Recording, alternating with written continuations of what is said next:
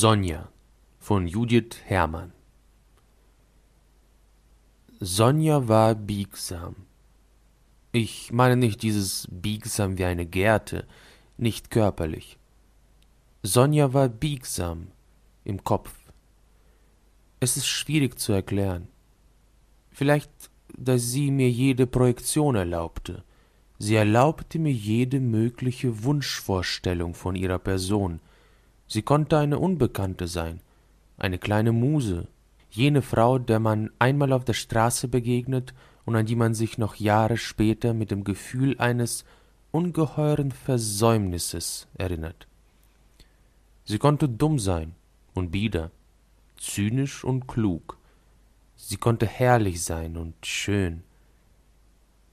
Und es gab Augenblicke, da war sie ein Mädchen, blass im braunen Mantel und wirklich unwichtig.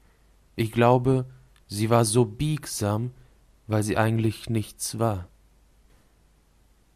Ich begegnete Sonja auf einer Zugfahrt von Hamburg nach Berlin. Ich hatte Verena besucht und war auf dem Heimweg. Ich hatte acht Tage mit ihr verbracht und ich war sehr in sie verliebt. Verena hatte einen Kirschmund und rabenschwarzes Haar, das sich ihr jeden Morgen zu zwei dicken, schweren Zöpfen flocht. Wir gingen am Hafen spazieren. Ich sprang um sie herum, rief ihren Namen, verscheuchte die Möwen, fand sie wunderbar. Sie fotografierte Docks, Frachtkähne und Imbissbuden, redete viel, lachte ständig über mich, und ich sang Verena, Verena, küsste ihren Kirschmund und hatte große Lust, nach Hause zu fahren und zu arbeiten, den Geruch von ihrem Haar in den Händen. Es war Mai. Der Zug fuhr durch die Mark Brandenburg, und die Wiesen waren sehr grün unter langen, frühabendlichen Schatten. Ich verließ das Abteil, um eine Zigarette zu rauchen, und draußen auf dem Gang stand Sonja. Sie rauchte und stemmte das rechte Bein gegen den Aschenbecher. Als ich neben sie trat, zog sie die Schultern unwillkürlich nach vorn, und irgendetwas stimmte nicht mit ihr. Die Situation war gewöhnlich. Der schmale Gang eines ICE, irgendwo zwischen Hamburg und Berlin, zwei Menschen, die zufällig nebeneinander stehen, weil sie beide eine Zigarette rauchen wollen. Sonja aber starrte aus dem Fenster mit einer unglaublichen Sturheit. Sie hatte eine Körperhaltung wie bei einem Bombenalarm. Sie war überhaupt nicht schön. Sie war in diesem allerersten Moment alles andere als schön, wie sie dastand, in einer Jeans und einem weißen, zu kurzen Hemd. Sie hatte schulterlanges, glattes, blondes Haar. Und ihr Gesicht war so ungewohnt und altmodisch wie eines dieser Madonnenbilder aus dem fünfzehnten Jahrhundert, ein schmales, fast spitzes Gesicht. Ich schaute sie von der Seite an. Ich fühlte mich unwohl und war ärgerlich, weil mir die Erinnerung an Verenas Sinnlichkeit entglitt. Ich zündete mir eine Zigarette an und lief rauchend den Gang hinunter. Ich hatte das Bedürfnis, ihr einen zottigen Ausdruck ins Ohr zu flüstern. Als ich mich umdrehte, um in mein Abteil zurückzugehen, schaute sie mich an. Irgendetwas Ironisches ging mir durch den Kopf, etwas darüber, dass sie es nun doch gewagt hatte, mich anzusehen. Der Zug ratterte, und in einem der hinteren Abteile schrie ein Kind.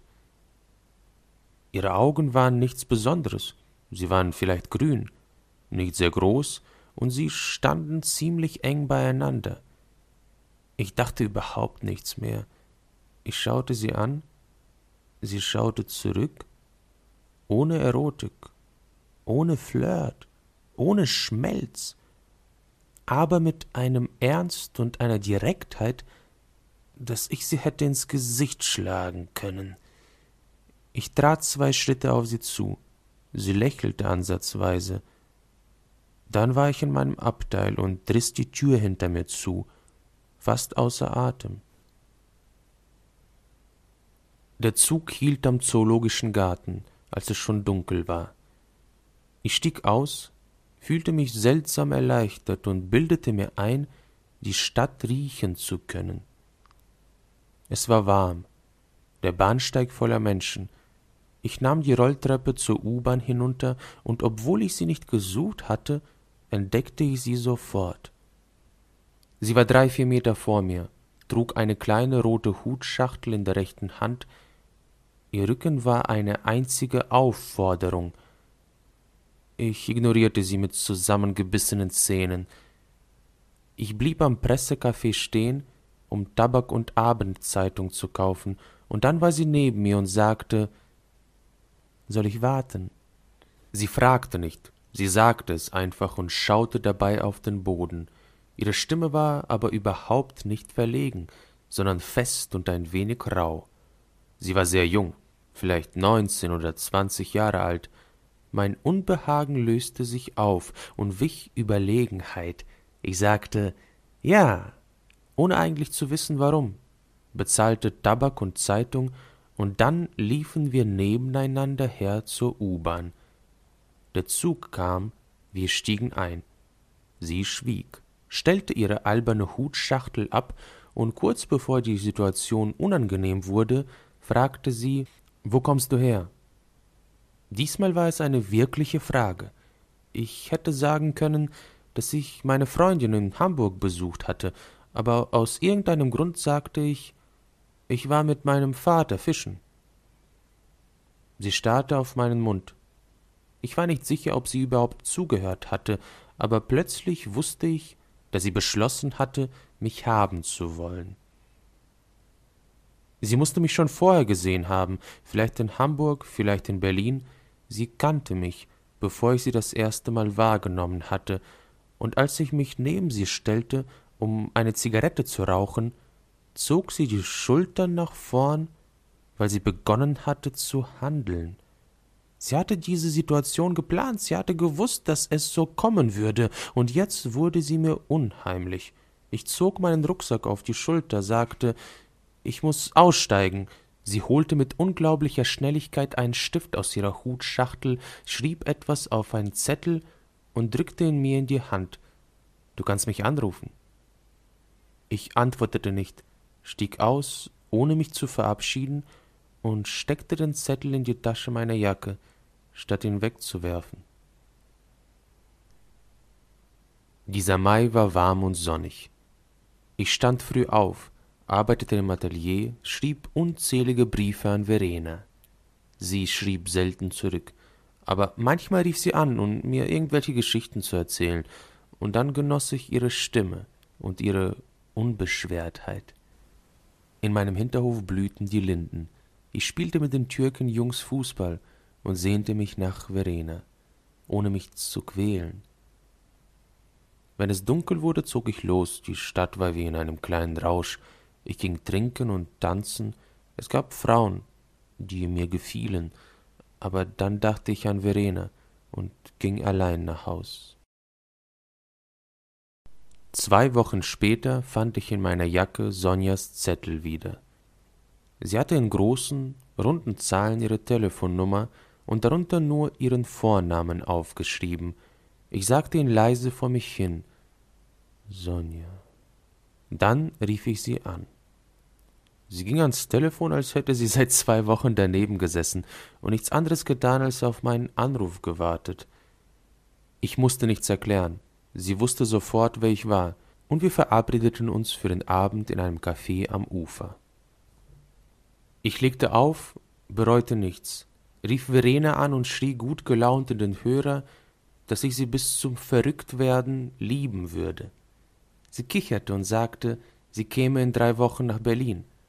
Dann fing ich an zu arbeiten, pfiff die Melodie von Wild Thing und ging gegen Abend los, die Hände in den Taschen und kein bisschen aufgeregt. Sonja kam eine halbe Stunde zu spät.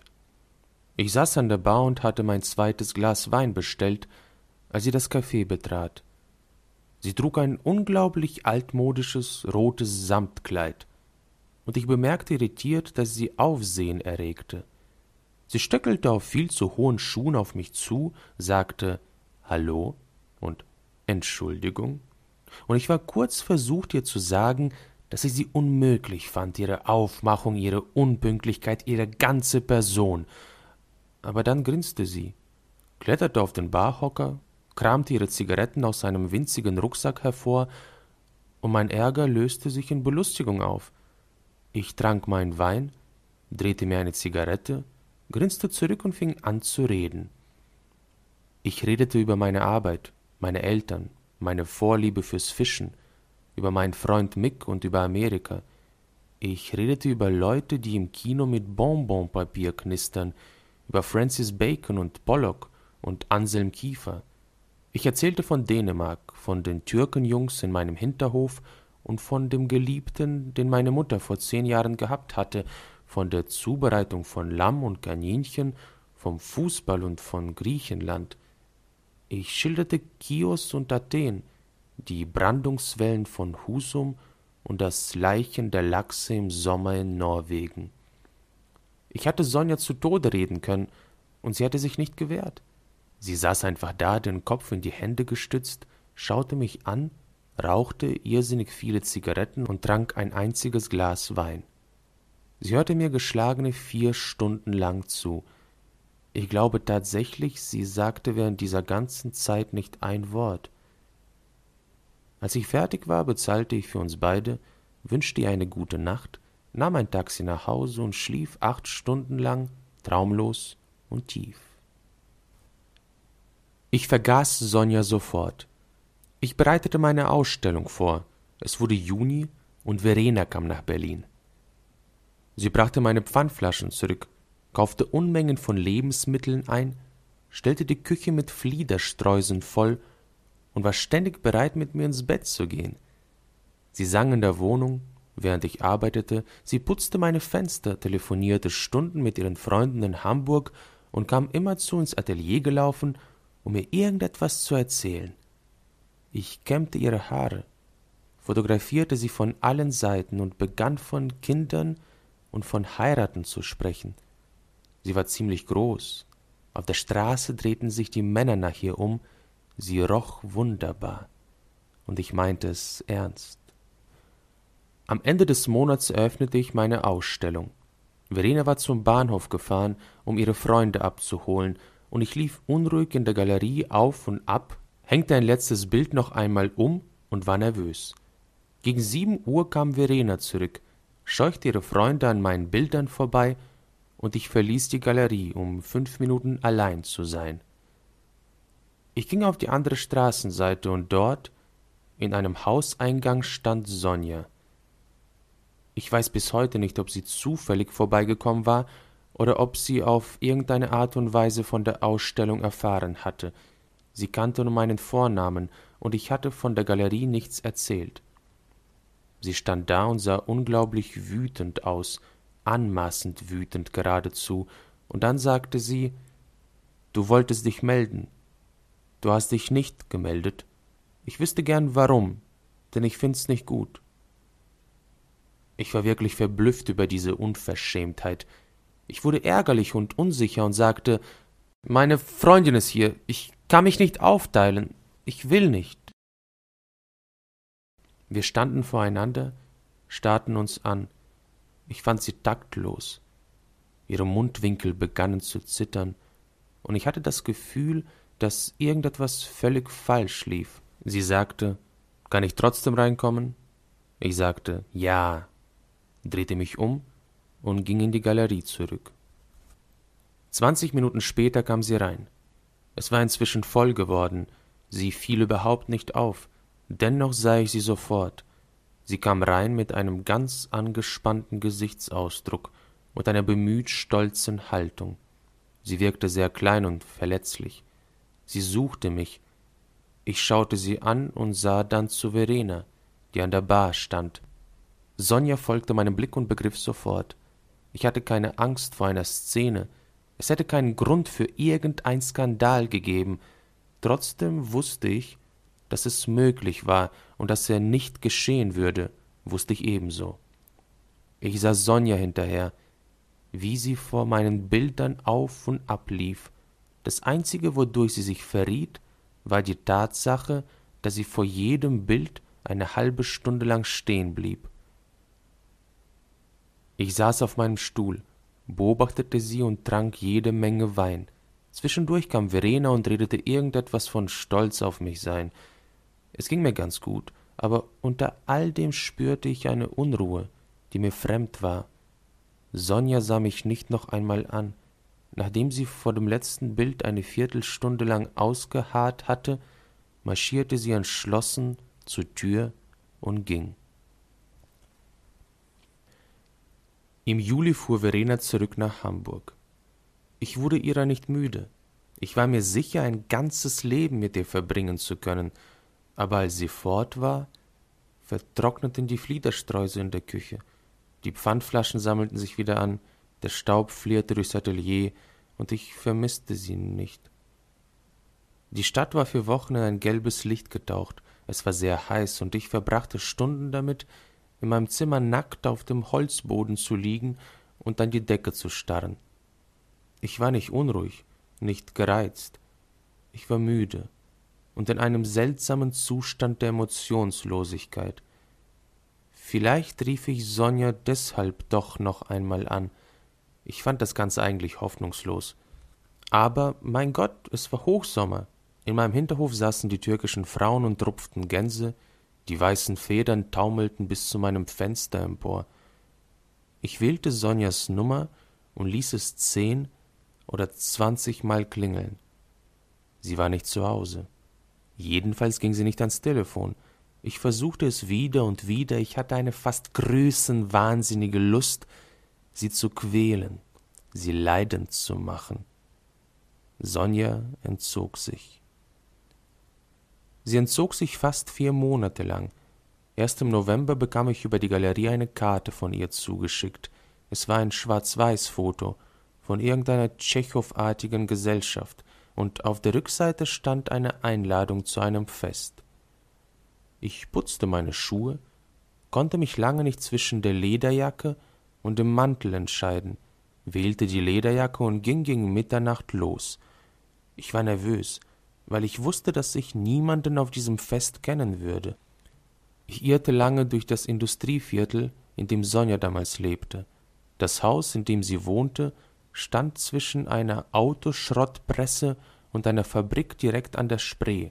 Es war ein graues, altes Mietshaus, und bis auf die hell erleuchteten Fenster im dritten Stock war es dunkel. Ich schwankte die Treppe empor, das Flurlicht funktionierte nicht. Ich war hin und her gerissen zwischen albernem Gelächter und Verärgerung. Ich empfand plötzlich all das wie eine Zumutung. Aber dann war ich oben angelangt, die Wohnungstür stand offen, irgendjemand zog mich in den Flur, und dort stand Sonja. Sie stand an der Wand gelehnt, sie sah ein bisschen betrunken aus, sie lächelte mich an mit einem absolut siegesgewissen Gesichtsausdruck, und ich fand sie zum ersten Mal schön. Neben ihr stand eine kleine Frau in einem seetanggrünen langen Kleid und mit einer unglaublichen Fülle von rotem Haar. Und Sonja deutete auf mich und sagte, das ist er. Sie hatte vielleicht fünfzig Leute eingeladen. Ich war mir sicher, dass sie mit den wenigsten wirklich befreundet war. Aber es war eine Zusammenstellung von Gästen, Gesichtern und Charakteren, die dazu führte, dass dieses alte Mietshaus an der Spree sich irgendwie von der Wirklichkeit zu lösen schien. Empfindungen dieser Art sind mir eigentlich fremd, doch manchmal, sehr selten, gibt es Feste, die man nicht vergisst. Und Sonjas Fest war ein solches. Aus drei oder vier fast leeren Zimmern schien Kerzenlicht.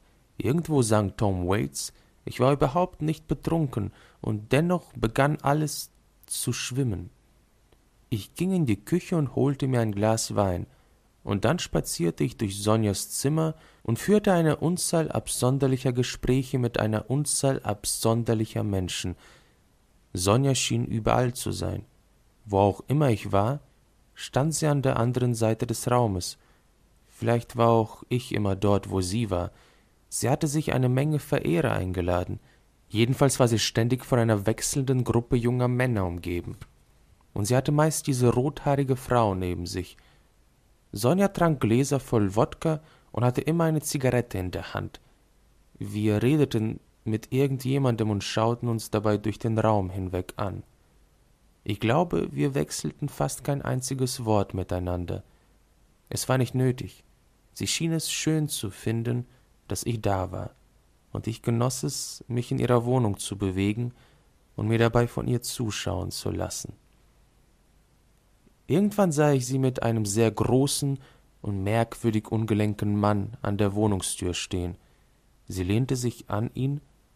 Ich spürte ein leises Ziehen im Magen, und vielleicht eine halbe Stunde später war sie weg. Sie war einfach verschwunden. Vor dem Fenster wurde das Licht grau. Ich lief durch die Zimmer und versuchte sie zu finden, aber sie war nicht mehr da. Die kleine rothaarige Frau kam auf mich zu, ihr Lächeln war genauso siegesgewiss wie Sonjas vor Stunden. Sie sagte Sie ist weg? Sie geht immer zum Schluss. Also trank ich meinen Wein aus, zog meine Jacke an und ging ebenfalls. Ich glaube, ich hoffte, dass sie unten auf mich warten würde, ein wenig frierend, die Hände in den Taschen eines Wintermantels, aber natürlich wartete sie nicht. Die Spree war wie aus Stahl in diesem Morgenlicht. Ich stolperte die Straße entlang, es war sehr kalt, und ich weiß noch, ich war sehr wütend. Danach sah ich Sonja fast jede Nacht. Ich begann wieder früh aufzustehen, trank zwei Kannen Tee, duschte eiskalt, fing an zu arbeiten. Gegen Mittag schlief ich eine Stunde lang, trank dann Kaffee, las die Tageszeitung, arbeitete weiter. Ich war in einem gleichzeitig wilden und kalten Rausch der Bilder und Farben.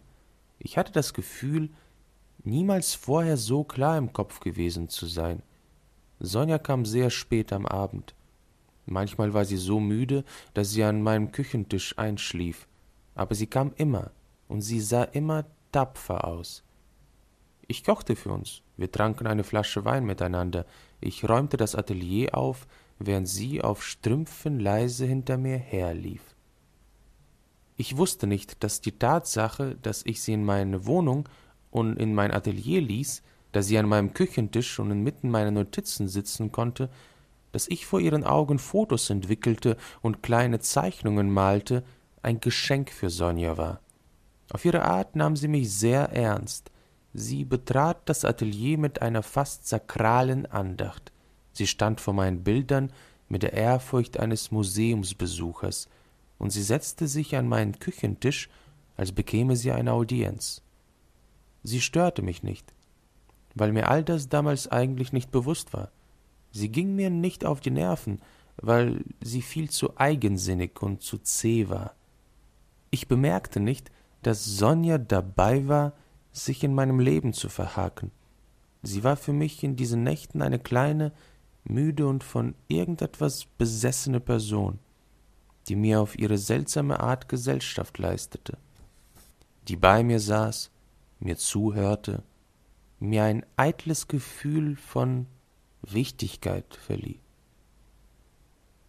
Sonja redete nie, so gut wie nie. Ich weiß bis heute nichts über ihre Familie, ihre Kindheit, ihre Geburtsstadt, ihre Freunde. Ich habe keine Ahnung, wovon sie lebte, ob sie Geld verdiente oder ob jemand sie aushielt, ob sie berufliche Wünsche hatte, wohin sie wollte und was. Der einzige Mensch, von dem sie manchmal sprach, war diese kleine rothaarige Frau, die ich auf ihrem Fest gesehen hatte. Sonst erwähnte sie niemanden, erst recht keine Männer, obgleich ich sicher war, dass es genug davon gab.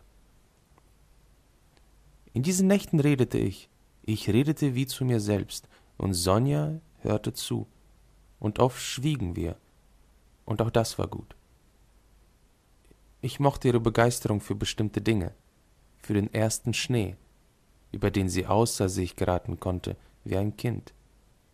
Für ein Orgelkonzert von Bach, das sie auf meinem Plattenspieler immer und immer wieder von vorne laufen ließ, für türkischen Kaffee nach dem Essen, U-Bahn-Fahren früh morgens um sechs, das Beobachten der Szenen hinter den hell erleuchteten Fenstern in meinem Hinterhof in der Nacht. Sie stahl Kleinigkeiten aus meiner Küche, wie Walnüsse, Kreiden und selbstgedrehte Zigaretten, und bewahrte sie in den Taschen ihres Wintermantels auf, wie Heiligtümer. Sie brachte fast jeden Abend irgendwelche Bücher mit, die sie mir auf den Tisch legte. Sie bat mich inständig, sie zu lesen. Ich las sie nie und weigerte mich auf ihre Nachfragen, mit ihr darüber zu sprechen. Wenn sie im Sitzen einschlief, ließ ich sie eine Viertelstunde lang schlafen und weckte sie dann mit der Distanz eines Schullehrers. Ich zog mich um, und dann gingen wir aus, Sonja an meinen Arm geklammert und fasziniert von unseren Fußspuren, den einzigen im frisch gefallenen Schnee auf dem Hof. Wir zogen von einer nächtlichen Bar in die nächste, tranken Whisky und Wodka, und manchmal löste sich Sonja von meiner Seite, setzte sich an einen anderen Platz in der Bar und tat so, als würde sie mich nicht kennen, bis ich sie unter Lachen zurückrief. Sie wurde ständig angesprochen, entzog sich aber immer und stellte sich mit stolzer Miene wieder neben mich. Mir war das völlig egal. Ich fühlte mich durch ihre seltsame Attraktivität geschmeichelt, ich beobachtete sie mit beinahe wissenschaftlichem Interesse. Manchmal denke ich, hätte ich mir gewünscht, sie mit einem dieser Verehrer verschwinden zu sehen. Sie aber blieb in meiner Nähe, solange bis es draußen hell wurde und wir die Bar verließen, die Augen gegen das graue und strähnige Morgenlicht zukneifend. Ich brachte sie zu einer Bushaltestelle und wartete, bis der Bus kam. Dann stieg sie ein, sah zittrig aus und traurig. Ich winkte kurz und ging los, in Gedanken schon wieder bei meinen Bildern. Heute denke ich, dass ich in diesen Nächten wohl glücklich war. Ich weiß, dass sich die Vergangenheit immer verklärt, dass die Erinnerung besänftigend ist. Vielleicht waren diese Nächte auch einfach nur kalt und in zynischer Weise unterhaltsam. Heute aber kommen sie mir so wichtig vor und so verloren, dass es mich schmerzt. Verena war in dieser Zeit auf Reisen. Sie fuhr durch Griechenland, Spanien, Marokko, sie schickte Karten von Palmenstränden und von Arabern auf Kamelen, und manchmal rief sie mich an. Wenn Sonja zufällig da war, stand sie auf und verließ den Raum. Sie kam erst wieder, wenn ich ihr durch Rumoren und Stühlerücken zu verstehen gab, dass das Gespräch beendet sei. Verena schrie in den Hörer, die Verbindung war meist schlecht, ein Meeresrauschen und ein Wind, so schien es, und ich konnte mich damit über meine plötzliche Wortkargheit retten. Ich vergaß Verena nicht. Ich dachte an sie. Ich schickte Briefe und Fotografien in ihre Hamburger Wohnung. Ich freute mich über ihre Anrufe. Sonja hatte mit all dem nichts zu tun. Hätte man mich gefragt, ob ich in sie verliebt sei, so hätte ich erstaunt und sicher geantwortet Nein. Verena meinte dennoch, Veränderungen feststellen zu können. Sie schrie ins Telefon, dass ich ihr nichts mehr zu sagen hätte. Sie wollte wissen, wie oft ich sie mit anderen Frauen betrog. Ich musste lachen, und sie legte auf. Im Januar kam eine Karte aus Agadir, auf der sie mir ihre Ankunft für Ende März mitteilte. Ich komme im Frühling, schrieb sie, und dann bleibe ich lang. Ich legte die Karte auf den Küchentisch und wartete, bis Sonja sie fand. Ich wusste, dass sie gewohnheitsgemäß ohne unverschämt neugierig zu sein, die Zettel und Papiere auf meinem Schreibtisch durchblätterte. An diesem Abend sah ich ihr von der Tür aus zu. Sie stand am Tisch, betrachtete ein Foto, malte mit meinen Kreiden herum, drehte sich eine Zigarette und sah dann die Karte, auf deren Vorderseite ein Feuerwerk abgebildet war. Sie las und ließ die Karte in der Hand. Sie stand still, dann wandte sie sich zu mir um als hätte sie gewusst, dass ich dastand und sie beobachtete. Tja, sagte ich. Sie sagte nichts. Sie starrte mich einfach an, und ich bekam fast so etwas wie Angst. Wir gingen zusammen aus, und alles war falsch. Ich fühlte mich schuldig und war wütend. Ich hatte das Gefühl, ihr etwas erklären zu müssen, von dem ich nicht wusste, was es war. In dieser Nacht schlief sie das erste Mal bei mir. Ich hatte sie noch nie geküsst. Ich hatte sie noch nie berührt. Wir gingen nachts Arm in Arm durch die Straßen, und dabei blieb es. Sie zog sich eines meiner Hemden an, während ich im Bad war. Als ich ins Zimmer zurückkam, hockte sie schon in meinem Bett und klapperte mit den Zähnen. Es war unglaublich kalt. Ich legte mich zu ihr, wir lagen Rücken an Rücken, einzig die kalten Sohlen unserer Füße berührten sich wirklich. Sonja sagte Gute Nacht. Ihre Stimme war weich und klein. Ich fühlte mich fürsorglich und auf eine unwirkliche Art gerührt. Ich war überhaupt nicht erregt. Nichts hätte mir ferner gelegen, als jetzt mit ihr zu schlafen. Dennoch war ich beleidigt, als ich an ihren ruhigen und gleichmäßigen Atemzügen bemerkte, dass sie schon eingeschlafen war. Ich lag noch lange wach, es wurde warm unter der Bettdecke. Ich rieb meine Füße ganz sacht an ihren. Ich weiß noch, dass es wie incestuös gewesen wäre, mit ihr zu schlafen, ihre Brüste zu berühren. Ich fragte mich, wie es sein würde, Sonja zu küssen. Dann schlief ich ein. Am Morgen war sie fort. Auf dem Küchentisch lag ein kleiner abgerissener Zettel mit einem Gruß. Ich ging ins Bett zurück und zog mir das Hemd an, der sie in der Nacht getragen hatte. So verschwand sie wieder. Sie kam am nächsten Abend nicht und nicht am übernächsten. Ich wartete drei Abende lang, dann begann ich wiederum, sie anzurufen. Sie ging nicht ans Telefon, oder sie war tatsächlich nicht da. Ich fing an, am Tag durch die Stadt zu streifen. Ich saß nutzlos in Cafés herum, von denen sie manchmal gesprochen hatte. Ich stand Stunden vor dem alten Mietshaus an der Spree. Sie blieb verschwunden. Hinter ihren Fenstern brannte niemals Licht, aber an der Tür stand noch immer ihr Name, und das Stück Papier, das ich zur Kontrolle manchmal unter den Türrahmen legte, war immer wieder verschoben. Auf ihre Weise entkam sie mir, und als es März wurde, war ich der Suche überdrüssig und begann mich auf Verena vorzubereiten. Ich räumte meine Wohnung auf und versuchte die Spuren von Sonjas Besuchen zu verwischen. Tatsächlich aber gab es überhaupt keine Spuren. Drei Monate mit einer müden, verwunschenen kleinen Sonja hatten nichts hinterlassen. Ich suchte umsonst und ärgerte mich über mich selbst. Ich rief zum ersten Mal seit Ewigkeiten meinen Freund Mick an. Wir gingen Billard spielen und Bier trinken, tanzten mit irgendwelchen Frauen und schlugen uns eine Woche lang durch sämtliche Bars der Stadt. Ich machte hin und wieder den Versuch, etwas von Sonja zu erzählen, dann brach ich ab. Was eigentlich hätte ich erzählen sollen? Ich wusste selbst nicht. Ende März schmolz der erste Schnee von den Dächern und die Mauersegler kamen zurück. Ich schenkte den Türkenjungs einen neuen Fußball und schnitt mir die Haare kurz. Ich wartete auf irgendetwas, und als eines Abends Verena plötzlich vor der Tür stand, hörte ich auch damit auf. Ich war angekommen. Ich schlief abends neben Verena ein. Ich wachte morgens neben ihr auf. Ich flocht ihre Haare zu Zöpfen und schenkte ihr eine Espressomaschine. Sie schien länger bleiben zu wollen, und ich fragte sie nicht, wie lange. Ich arbeitete, sie spazierte durch die Stadt. Am Abend gingen wir ins Kino und saßen in den kleinen Cafés am Ufer.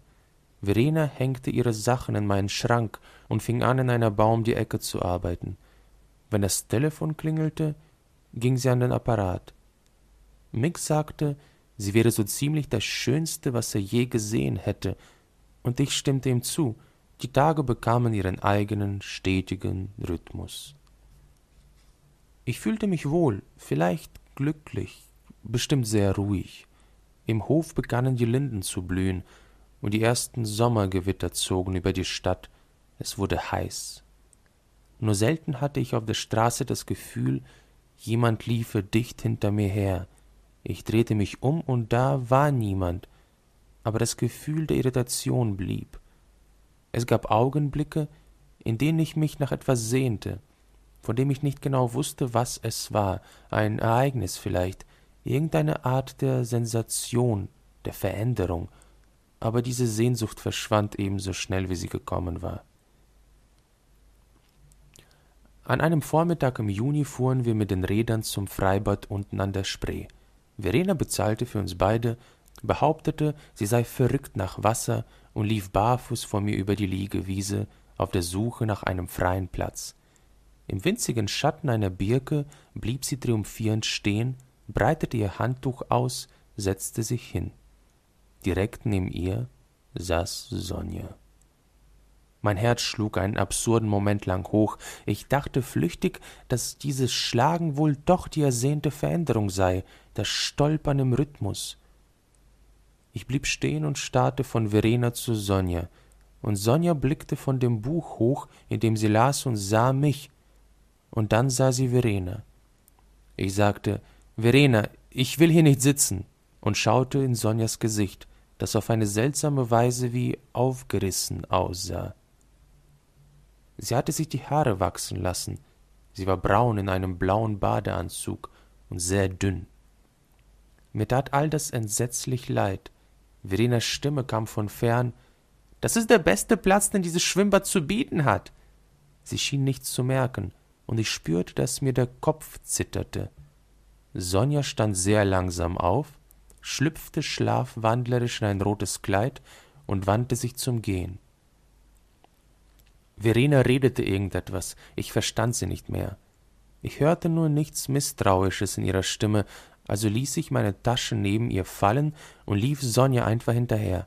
Ich holte sie am Ausgang des Schwimmbads ein.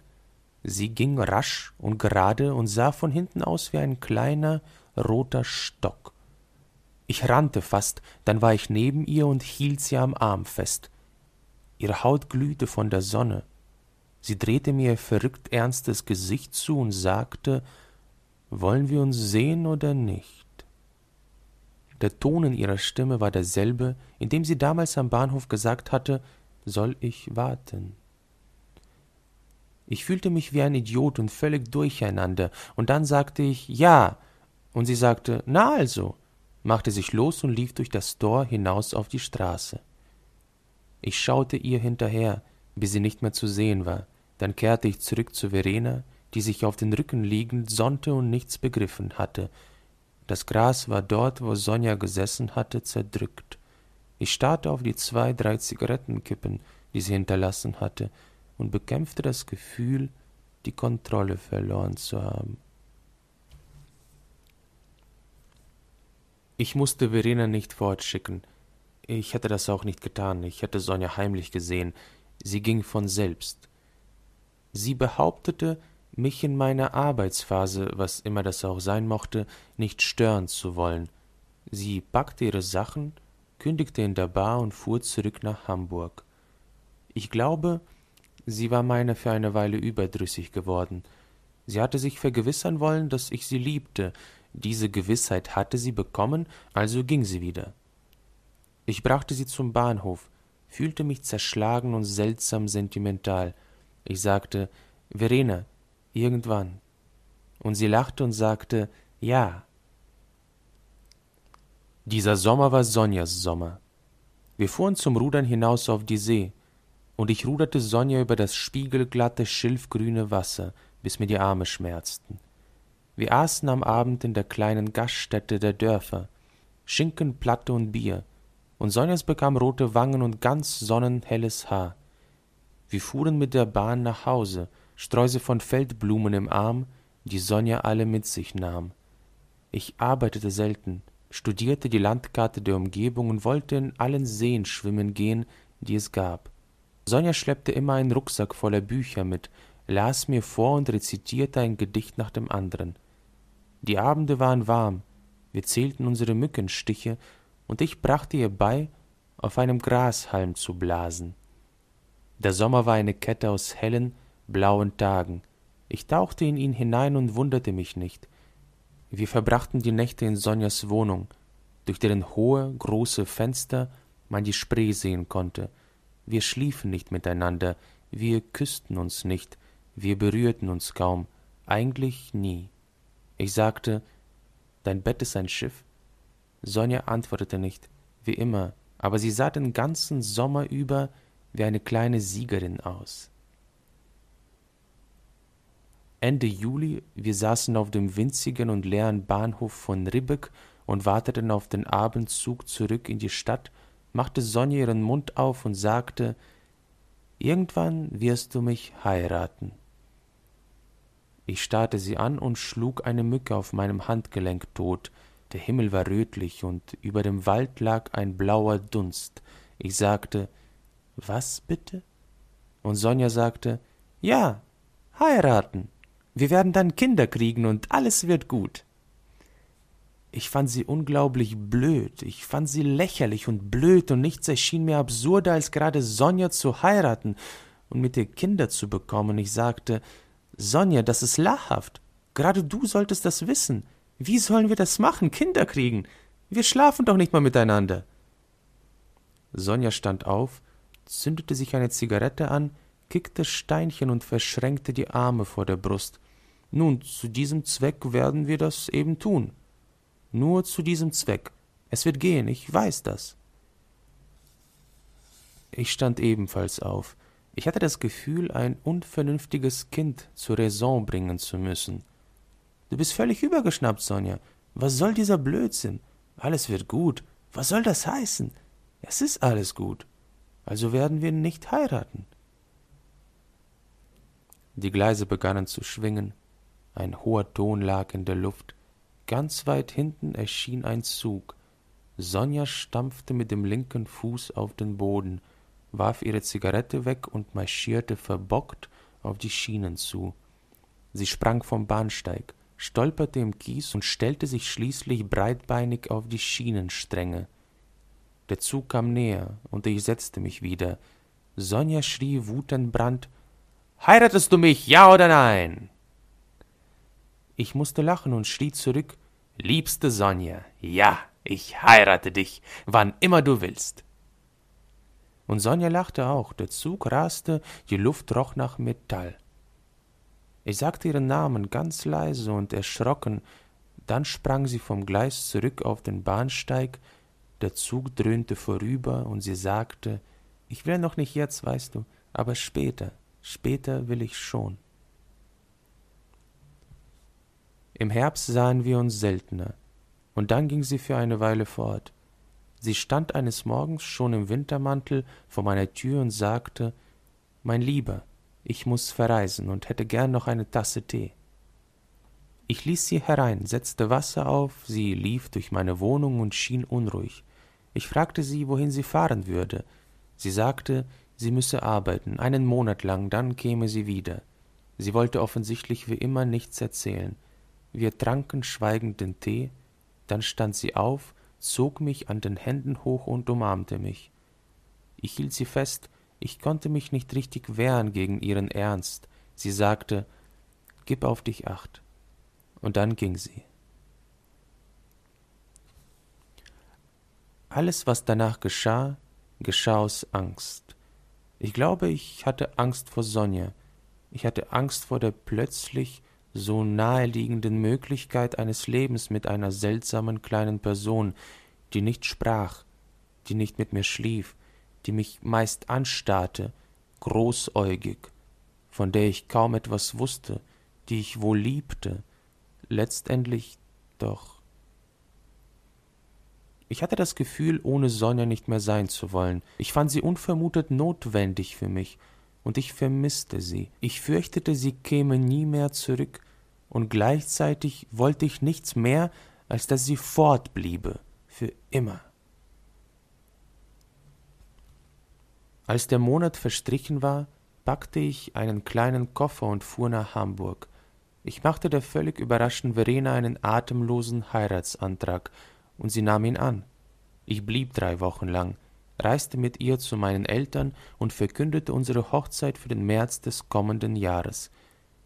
Verena buchte eine Hochzeitsreise nach Santa Fe, stellte mich ihrer entsetzlichen Mutter vor und teilte mir mit, dass sie meinen Namen aber nicht annehmen werde. Mir war alles egal. Ich fühlte mich wie ein Ertrinkender und war gleichermaßen grenzenlos erleichtert. Ich hatte das Gefühl, einer unermeßlichen Gefahr in letztem Augenblick entronnen zu sein. Ich wähnte mich gerettet, in Sicherheit. Wir stritten uns ein wenig über unsere zukünftige Wohnung. Verena wünschte, dass ich nach Hamburg käme. Ich sagte, von mir aus könnte alles so weitergehen wie bisher, verheiratet oder nicht, und dann fuhr ich zurück nach Berlin. In meinem Briefkasten war keine Post.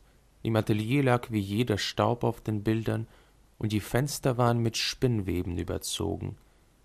Keine Nachricht von Sonja. Ich war der Herr der Lage, Ich hatte das Schlimmste verhindert, nun wollte ich gütig sein, schlichtend. Ich fuhr mit dem Rad zu ihrem Haus, trat kraftstrotzend in die Pedale, stürmte die Treppe hoch, pfeifend, sie war zu Hause, öffnete mir unkonzentriert und offensichtlich in Erwartung eines anderen die Tür, dann lächelte sie und sagte, Dir geht es gut, ja? Wir setzten uns in eines der großen, fast leeren Zimmer, Sonja am Schreibtisch, ich auf einem Sessel am Fenster. Die Spree draußen war ganz braun, und über der Autoschrottpresse segelten die Möwen. Sonja fragte mich nicht, wo ich gewesen sei. Sie erzählte auch nicht über ihre Reise. Sie saß gerade und ein ganz klein wenig ängstlich aussehend an ihrem Tisch und rauchte fast besessen eine Zigarette nach der anderen. Ich redete, unbefangen über das Wetter, meine Pläne für den Winter, die neue Kunstausstellung in der Nationalgalerie. Ich fühlte mich sicher. Sonja erwähnte das Fest, das sie in diesem November wiederholen wollte. Ich sagte, ich käme gerne, und sie lächelte steif. Fährst du mit mir fort im Frühjahr? Fragte sie unvermittelt, und ich, der ich die ganze Zeit über fast voll Vorfreude gewartet hatte, das endlich sagen zu können, formulierte meinen vorbereiteten Satz laut, deutlich, gut artikuliert und vor allem höflich Das wird nicht gehen. Ich werde Verena heiraten im März. Da schmiss sie mich raus. Sie stand auf, zeigte mit ausgestrecktem Arm zur Tür und sie sagte Raus. Ich sagte, Sonja, komm, was soll das? Und sie wiederholte, raus, ohne das Gesicht zu verziehen. Ich fing an zu lachen. Ich war nicht sicher, ob sie es ernst meinte, und dann schrie sie, raus! Mit einer Stimme, die ich überhaupt noch nie von ihr gehört hatte. Ich stand unsicher auf, ich wusste nicht mehr genau, womit ich eigentlich gerechnet hatte. Ich wollte überhaupt nicht gehen, ich wollte Sonja die Fassung verlieren sehen, ich wollte, dass sie heulte und weiter schrie und mich vielleicht schlug und was weiß ich. Aber Sonja setzte sich wieder hin, drehte mir den Rücken zu und blieb still sitzen. Ich trat von einem Fuß auf den anderen, es blieb still, der Fluss war unerträglich braun. Ich atmete und nichts geschah. Und dann ging ich, schloss die Tür hinter mir, lauschte, nichts. Kein Ausbruch, kein unterdrücktes Weinen. Sonja rief mich nicht zurück.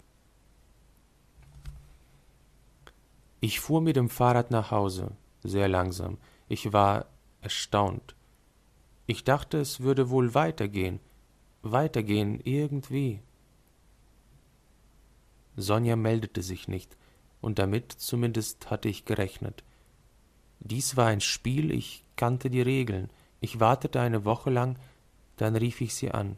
Selbstverständlich ging sie nicht ans Telefon. Ich schrieb ihr einen Brief, dann einen weiteren, dann einen dritten. Lauter kleine, alberne Plaudereien und hilflose Entschuldigungen. Selbstverständlich antwortete sie nicht. Ich blieb ruhig, ich kannte das ja schon, ich dachte, gib ihr Zeit. Ich rief sie regelmäßig dreimal in der Woche an, ließ es zehnmal klingeln, legte wieder auf. Ich arbeitete, telefonierte mit Verena, ging mit Mick aus, wählte Sonjas Nummer, so wie man sich die Zähne putzt oder jeden Morgen in den Briefkasten schaut. Ich war belustigt und stolz auf Sonja, stolz auf ihre Zähigkeit, mit der sie sich mir entzog. Ich dachte nur, dass es langsam an der Zeit sei, wieder damit aufzuhören. Ich hatte Lust, sie zu sehen. Es wurde kalt. Der erste Schnee fiel. Ich dachte an den vergangenen Winter, an die Nächte, die sie bei mir gesessen hatte, und ich wollte all das wieder haben. Ich dachte, komm schon, Sonja, geh ans Telefon, lass uns spazieren gehen, ich wärme dir die Hände, und alles bleibt so, wie es war. Aber Anfang Dezember lag in meinem Briefkasten der letzte Brief, den ich Sonja geschickt hatte. Ich betrachtete verwirrt meine eigene Handschrift, und wusste nicht recht, wie ich das deuten sollte, bis ich auf der Rückseite den Stempel Empfänger unbekannt verzogen entdeckte. Ich stand ohne zu begreifen in meinem Hausflur, es war kalt und ich fror. Ich legte den Brief in den Kasten zurück und fuhr mit dem Fahrrad schlingernd im Schnee am Fluss entlang ins Industrieviertel. Ich fuhr langsam und vorsichtig und weigerte mich, irgendetwas zu denken. Vor Sonjas Haus schloss ich das Rad an einem Laternenpfahl an und schaute an den blinden, dunklen Fenstern empor. Keine Gardinen, kein Licht, aber das hatte noch nichts zu bedeuten. Die Haustür knarrte, als ich sie aufstieß. Im Flur hing der Geruch von Nässe und Kohlenstaub. Ich hatte immer das Gefühl gehabt, dass Sonja hier völlig allein lebte, und ich ahnte, dass das Haus nun ganz leer stand. Dennoch stieg ich die Treppe empor, im zweiten Stock war das Geländer weggebrochen und die Stufen knackten bedenklich. Ich dachte an das Fest, an das Stimmgewirr, die Musik, an Sonja neben der kleinen rothaarigen Frau im seetanggrünen Kleid. Das Namensschild neben ihrer Tür war abgerissen. Ich drückte auf die Klingel, es blieb still. Ich spähte durch das Schlüsselloch in den langen, weißgestrichenen leeren Flur ihrer Wohnung hinein und wusste, dass sie fort war. Ich bin mir sicher, dass man das Haus bald abreißen wird. Es ist Februar. Ich lege unentwegt Kohlen in den Ofen, aber es will nicht warm werden. Ich habe Sonja nicht mehr wiedergesehen, und ich habe nichts mehr von ihr gehört. Die Linden auf dem Hof ticken mit ihren kahlen Zweigen gegen mein Fenster. Es ist an der Zeit, für die Türkenjungs einen neuen Fußball zu kaufen. Ich warte darauf, dass ich irgendwann dieser kleinen, rothaarigen Frau begegne um sie zu fragen, wo Sonja jetzt lebt und wie es ihr geht. Manchmal habe ich auf der Straße das Gefühl, jemand liefe dicht hinter mir her. Ich drehe mich dann um, aber da ist niemand. Aber das Gefühl der Irritation bleibt.